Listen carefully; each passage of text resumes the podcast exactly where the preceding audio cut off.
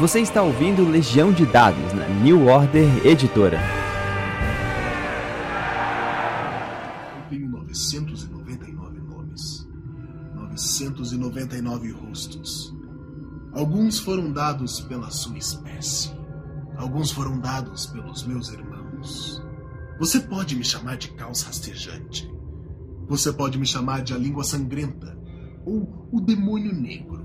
Mas se quer um nome bonito para constar em seus alvos, pode me chamar de Nyarlathotep.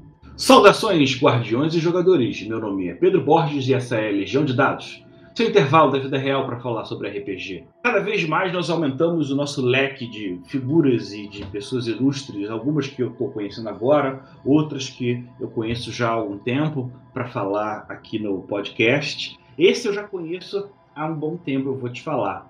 É, ele é autor do livro Devorador de Estrelas, organizador do live de Vampire Cursed Knights, autor do cenário Pact of Dragons para quinta edição e parceiro da Domi no canal Dungeon Geek. Também, eu posso acrescentar, né, foi revisor do livro que a gente vai falar em especial hoje, que é o Máscaras de Nyarlathotep.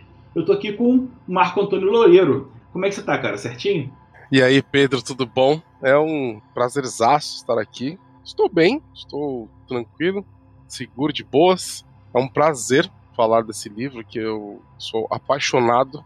Eu acho que de todas as campanhas e livros e aventuras de Cthulhu, as, as oficiais, né? Essa é com certeza uma das que eu mais sou fascinado. E é um desafio grande, né? Porque o chamado de Cthulhu tem o Expresso do Oriente, que é um baita de um clássico. E eu, particularmente, vendo meio que de fora, é a primeira vez que eu vejo um título chegar nesse mesmo nível de grandiosidade, de ver as pessoas falando, evoluindo, né, e comentando sobre o assunto. Muito doido, porque eu fui por acaso conversar com o Marco sobre algum outro assunto, falei que estava voltando a gravar para Legião de Dados, e, poxa, fui muito feliz a descoberta de que você foi revisor do livro, né? Como é que foi esse trabalho? É, eu fiz a revisão de prova, é um trabalho que a gente faz depois do, do livro já está na versão do PDF, onde você encontra, né? É, é o famoso catar milho, né? Você pega aqui, aqui, ali, né? É a última, é a última parte, né? De revisão antes do livro é, ser considerado finalizado. Né? Eu imagino que seja tenso, porque geralmente quando chegam em você os prazos estão bem colados ou já estourados, né? Então não deve ser um trabalho tão tranquilo. Ou nesse caso foi para você? Olha, é, foi, foi tranquilo no sentido de, de prazo e de estrutura, porque uh, o Anésio, né, a New Orleans tem 300 anos aí de experiência e é tudo muito tranquilo. É claro que tem prazo, né, sempre tem, não tem como não ter prazo, porque quando você não tem prazo, a coisa fica solta, mas é, eles deixam você trabalhar com a New Order é muito bom, é isso que eu quero dizer. É muito tranquilo. Se você obede obedecendo os prazos, tudo fica de boas, né? Mas vamos então entrar nesse cenário, nessa aventura, né? É, é, é as grandes sagas do chamado do Cthulhu normalmente envolvem globetrotting, né? Viagens pelo mundo. Eu acredito que o Masks, o Máscaras não seja muito diferente disso. Para quem está começando agora, tá, entendeu, viu lá o livro Máscara de Nyarlathotep. É, lembrando, Nyarlathotep. É, como é, é, difícil, né? A gente sempre se enrola. É, como é que como é que você introduziria a aventura para quem? Olha, essa aventura, ela, ela é um, uma aventura, uma campanha onde você vai viajar o mundo inteiro, né? locais extremamente importantes, locais considerados extremamente misteriosos e até é, é, lúdicos, né? Onde você vai, junto com seus companheiros e companheiras investigadores, você vai tentar impedir o final do mundo. É, é basicamente isso. Porque há grandes chances de você não conseguir. É, é, é até bacana, né? Que na conclusão do, da campanha você tem diversos é, cenários possíveis, né? E, e, e, alguns deles são morte horrível, né?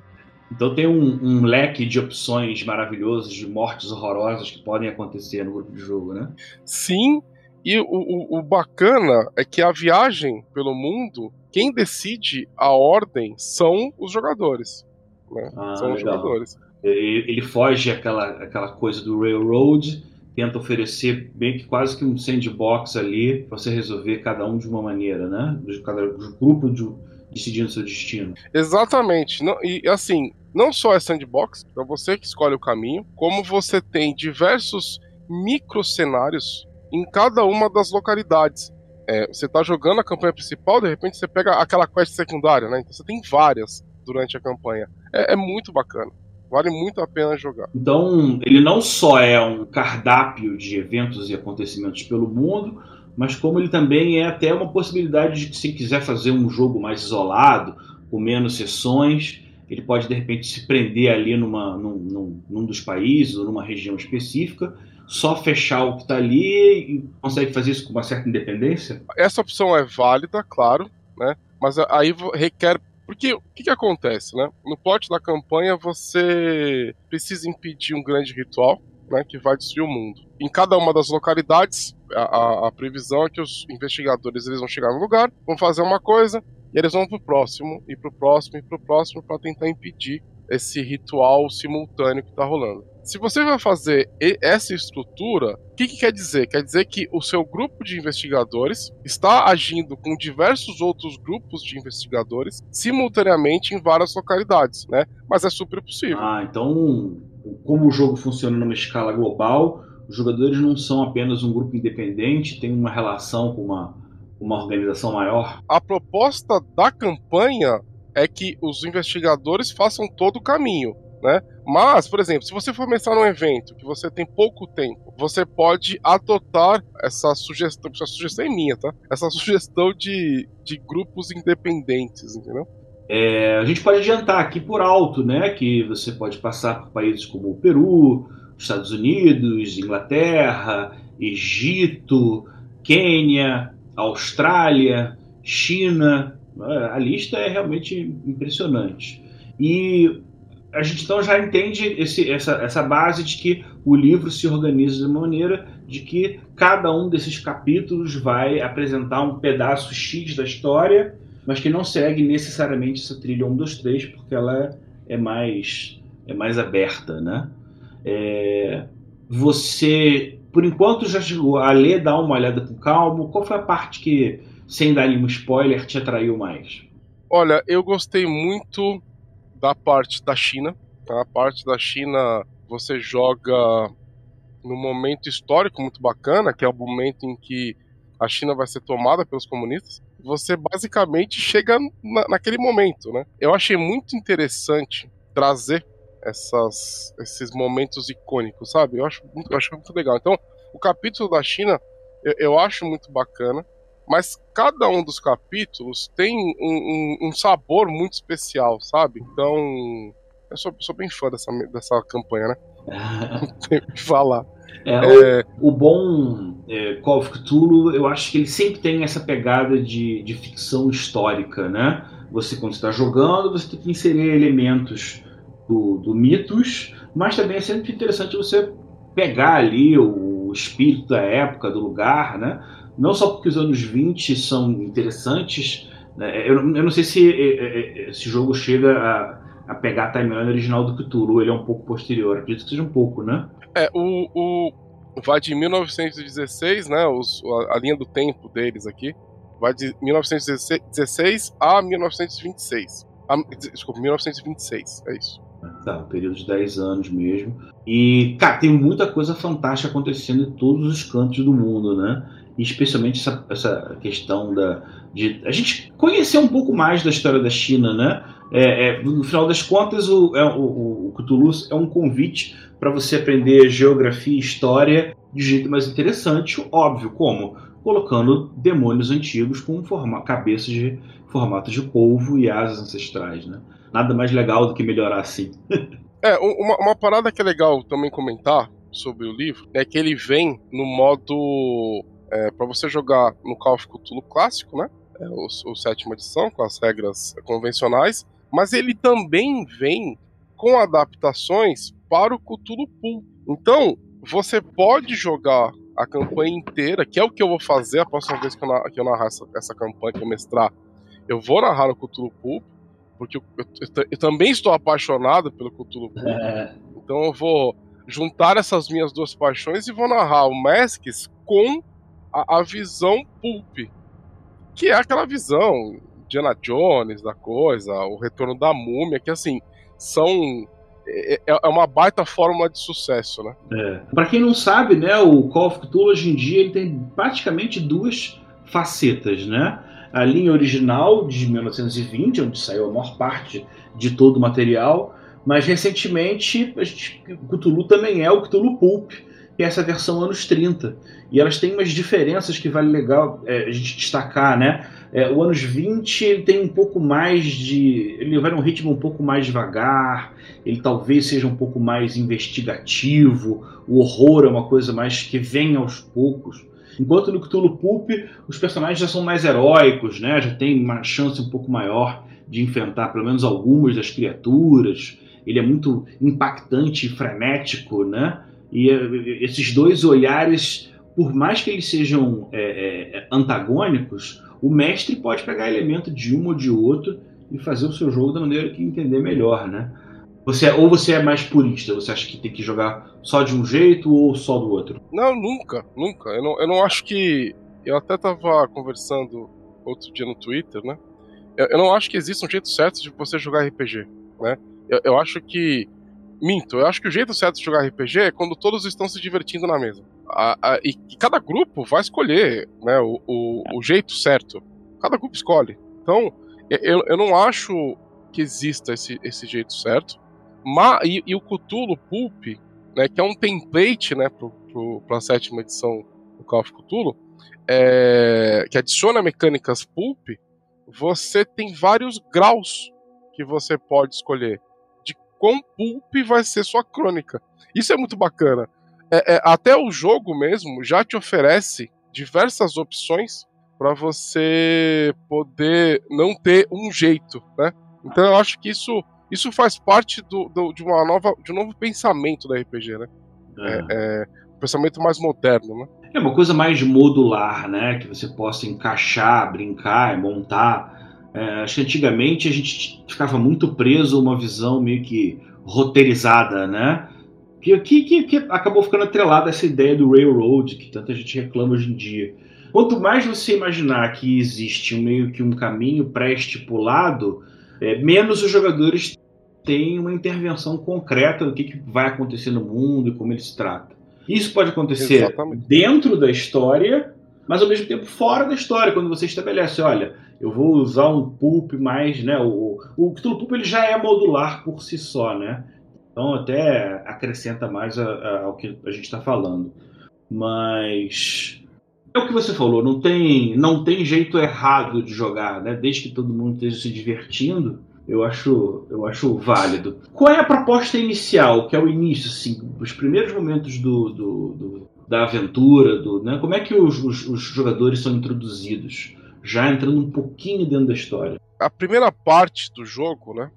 É o prólogo que se passa no Peru. Esse, esse prólogo ele é opcional, então você não precisa é, mestrar mestrá-lo, porque você pode ir direto para a América, que é o capítulo clássico, né? O capítulo inicial clássico, porque a campanha teve várias edições diferentes. Esse do Peru vieram chegou é uma coisa nova, né? É muito interessante que assim cada vez mais nós falamos daquela tal da sessão zero, onde você vai apresentar o seu jogo, sua proposta, sua mesa, jogadores eles vão se, vão se sentar, trocar uma ideia sobre tudo isso junto com o mestre. O capítulo do Peru, ele é perfeito para você fazer isso, né? Para você começar tanto como mestre, porque você vai ter o primeiro contato com, com essa campanha, que sim, é uma campanha até intimidadora para quem está começando, porque ela tem muita informação e até eu acho legal a gente depois mais para frente aqui nesse episódio nós darmos dicas sobre como você pode organizar essas informações todas, porque elas são muitas, tá? Muitas, é muito, são muitos NPCs, são muitas localidades e muitas pistas.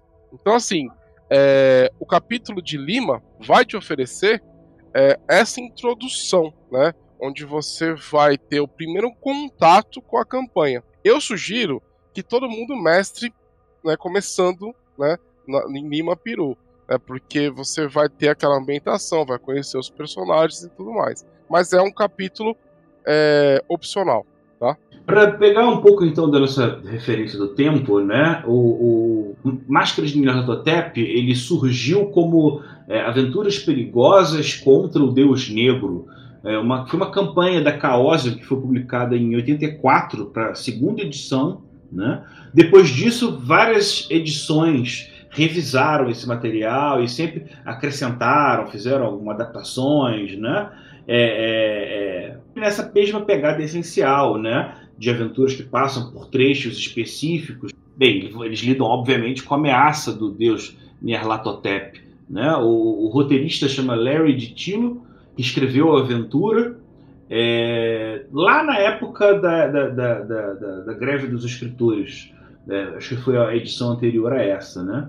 E que já recebeu críticas positivas, né? Lá fora, né? Com é, White Dwarf, Dragon, Different Worlds, vários, vários títulos diferentes. Então, o, o, Máscaras ele tem uma, uma, uma, duplicidade muito legal que é, ele é um clássico, né? Ele sempre se estrutura né, numa, série de mais ou menos cinco aventuras, mais, mais ou menos, é, não sequenciada, é, mas que tem o charme do antigo com a adaptação do sistema do, do, do, do chamado de novo, não só do chamado, mas do, do, do nessa de, de 1930, o Pulp, né? É, que mais que você olhou? que mais que a gente pode dar de, de, de apresentação aos lugares? Depois que você faz o prólogo, né?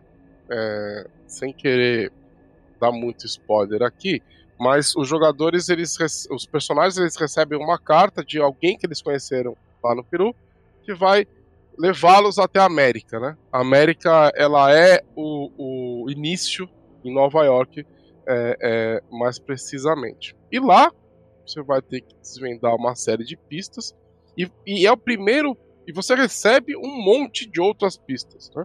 E que vão te levar, vão te indicar direções, né? Na América, ela é o início desse hub né, de, da campanha. Então, você vai encontrar pistas da China, pistas do Quênia, pistas da Austrália, e aí cabe, e isso é um desafio bacana para os jogadores, né? Que cabe a eles decidirem para onde é que eles vão, entendeu? Ah, legal. Então é, é nesse primeiro arco da América que se abre o leque de possibilidades para os jogadores e talvez já numa das primeiras sessões já vê que vai poder estabelecer uma rota de viagem, talvez aí até pensando um pouco no mapa mundi pela proximidade, né? Os, o uso do sistema de troca de cartas ele é muito, muito característico do chamado de Cthulhu, né? Porque é a única forma de comunicação por todo o globo praticamente, né? E, e esse conceito de você ter os jogadores em lugares distintos e que se reencontram, ele pelo menos para mim sempre foi o meio, o ponto de partida, né? A gente não pode ter aquela dinâmica clássica de, de Catacumbas e Dragões que os personagens estão sempre juntos. Eles não vão morar por acaso numa mesma mansão. Né? Pô, um gangster, um cientista, um explorador, eles têm é, é, é, personagens com características distintas. Isso faz com que eles estejam por partes diferentes do mundo e trocando cartas e depois viajando naquelas cenas clássicas do Indiana Jones podendo é, é, se reencontrar. Exatamente. A diferença é que não tem é, voo transatlântico, né? trans, transcontinental que, que atravessa o oceano. É, você precisa ir de barco, é, é, muito louco, né? Você não tem a possibilidade. Eles até falam que se quiser colocar o, o, avião em 1926, aí você pode, né? Mas não é o momento, né? O, o, a ideia é que você viaje de barco e de trem. Tanto que, em algum momento, você pode. Eles até sugerem. Existe uma, um gancho para você encaixar o Oriente Express junto na parada. Ah, maneiríssimo, maneiríssimo. Então, assim, o, o Masks já é uma campanha. Se você tiver uma frequência é, é, boa, vai, de jogar duas vezes por mês, que já é uma coisa rara pra gente, é, você leva dois anos. Aí, se você encaixa o, o Oriente Express junto, Você joga durante, sei lá, É. quatro. Cara, vou te falar que tem muito tempo, tem muito, muito, muito pano de, de jogo mesmo, né? Cara, se a gente tá falando que o, o, o cenário, é, é pelo menos em especial dessa campanha, é o Máscaras de Nyarlathotep, a gente podia falar um pouquinho sobre esse personagem, né? O caos rastejante. É, Você conhece ele em especial? Tem alguma. Algum... O que, que você gosta demais nele? Olha, eu, eu acho bacana o Nelatotep. É, o que, que eu gosto muito é o fato dele ser como se fosse um emissário, né, dos maiores, das maiores entidades dos mitos de Cthulhu. Ele também é, é, ele toma, né, a, a figura de diversas divindades é, é, tribais para poder influenciar a humanidade. A- ao mesmo tempo que ele é um elo de ligação com os mitos de Cthulhu, ele tem uma espécie de lá, obsessão pela humanidade. né? Então a, a campanha ela representa muito bem isso, né? Porque você enfrenta diversos cultos que são, na verdade, a mesma entidade que o Natotep. São as, vara- as várias facetas desse deus insano. Né? É muito. Eu, eu gosto muito disso, né? Porque é uma entidade maleável, é uma entidade com muitas faces e é uma entidade pró- próxima, entre muitas aspas, né, à humanidade. É, vou- cara, é muito legal esse ponto. Não só para ele ser um intermediário de uma coisa horrível maior, mas porque é muito comum você ter aqueles cultistas que adoram um deus que é uma entidade tão grotescamente grande, incomensurável, que o, bicho não tá nem aí pros cultistas, não tem relação nenhuma. Como o Nyarlathotep, de modo geral, tem um interesse por ser essa ponte com seres humanos, ele tem contatos, ele tem vínculos, ele tem, por mais que ele seja grande, enorme, horroroso, ele tem algum interesse, não é toa que facetas e olhares dele são, são estabelecidos por todos os cantos, né? Ele é chamado de caos rastejante, deus de muitas formas, perseguidor das estrelas, faraó negro, deus sem face, né? mensageiros dos deuses exteriores. Pô, o cara é filho do Azatote, né? é, é irmão da escuridão. É. Esses elementos de horror são muito legais, porque, de modo geral, para um jogo mais simples, e eu não vou dizer que sem profundidade, mas que não exija um pensamento em terror em muitas camadas, os jogos com os, os- os- os deuses eh, exteriores são uma coisa meio que crua, meio que básica, né? No final das contas, você enfrenta o- o- os cultistas e quando, como a única forma que você tem de se relacionar com esses deuses maiores é só sabendo que eles existem. E só esse conhecimento já é o bastante para estourar a cabeça de, de uma pessoa, de qualquer pessoa. Então fica uma coisa do, do- do- que eu acho que remete um pouco mais ao terror dos anos 20, da ideia original do Cthulhu, né? Que é simplesmente daí você ficar maluco e aí você passa a explorar as consequências da loucura da pessoa. Mas assim como o Lovecraft ele nunca parava para descrever nada com, com clareza, né? Era sempre horrível,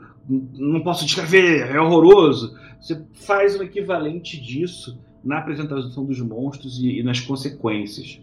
O Pulp, e eu acho que de modo geral, o RP, os jogadores de RPG do chamado de Cthulhu acabaram evoluindo isso de uma maneira tal, pensando que tá, tudo bem, é muito legal você ter essa ideia assustadora do- de que você é apenas. Né, a essência do horror cósmico, né, que você é uma coisa ridícula para a grandiosidade de tudo.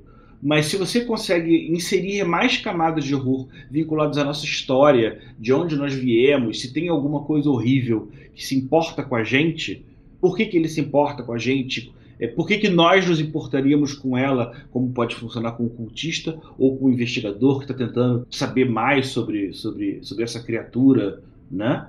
É, eu acho que de longe é um- um- uma criatura que você pode mu- explorar muito mais ele, a criatura e a profundidade e a relação deles, do que o- qualquer outro dos, dos- dos deuses antigos. Não, e assim, é, você tem na campanha uma série de outras entidades, né? Que você pode ter contato durante a, a campanha, né? Então você tem um, um cenáriozinho secundário que fala sobre Bast, que você é, é, tem contato com a entidade mesmo. Você tem uma deusa, uma, uma rainha antiga egípcia, que ela pode querer a, a, a, que, o, que o ritual de final do mundo aconteça ou não, é você que decide durante o negócio. Então, assim, durante a campanha, você pode introduzir os outros mitos como antagonistas ao plano de Nyarlathotep ou como aliados, né? É, é, é, é, muito aberto em relação a isso. E isso é, é, eu acho muito bom. Legal, então ele tem mais ou menos o sistema de intrigas entre os diferentes tipos de cultistas, que você tem uma referência basicamente de como eles começam no jogo, e o lado para que eles vão seguir vai variar de acordo com a intervenção dos heróis, né? É, exata exatamente. Eles não dão muitos detalhes sobre esses outros cultos, mas dá para você na hora que você tá lendo, né, você consegue perceber, aí, aí até seria para um mestre mais experiente em Cthulhu, é, existem momentos que claramente né, você pode falar assim, ah, aqui eu vou encaixar um culto, sei lá, de Cthulhu, entendeu? Aqui eu vou fazer tal coisa. Então, é, é uma campanha muito muito aberta e ao mesmo tempo muito amarrada. É, é, é, é muito bacana isso. Eu tô ficando mais interessado do que eu devia.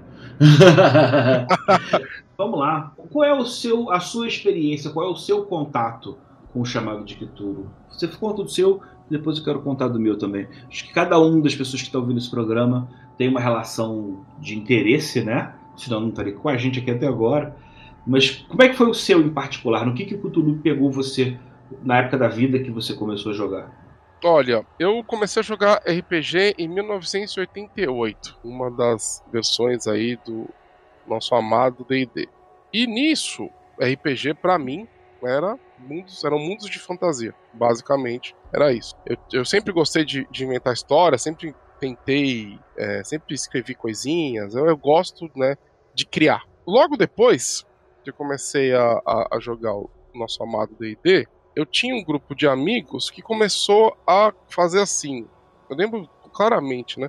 É, a gente assistia um filme de terror e jogava RPG. Nessa mesma época, né? 90 e pouco e tudo mais. Ah, você assistia um filme de terror, todo mundo da mesa, e aí jogava RPG. E numa dessas. desses. É, dessas sessões de, filme de terror com RPG, alguém trouxe o Call of Cthulhu. E eu já conhecia Lovecraft, né? Eu já conhecia Cthulhu né? Porque meu pai ele, ele, ele lê muito, né? Então eu sempre tive contato com muitos livros. Então é, eu já conhecia, né? A, a obra de Lovecraft, alguma coisa, né? Porque eu era muito jovem. É, e aí ele trouxe o tal do Call of Cthulhu, um olhão na capa. Não lembro qual edição que era direito, né? Mas era depois eu vejo. Mas é uma que tinha um olho grandão na, na, na capa. Eu falei, que merda é essa? E aí a gente aprendeu ali, todo mundo junto, a jogar o Call of Cthulhu.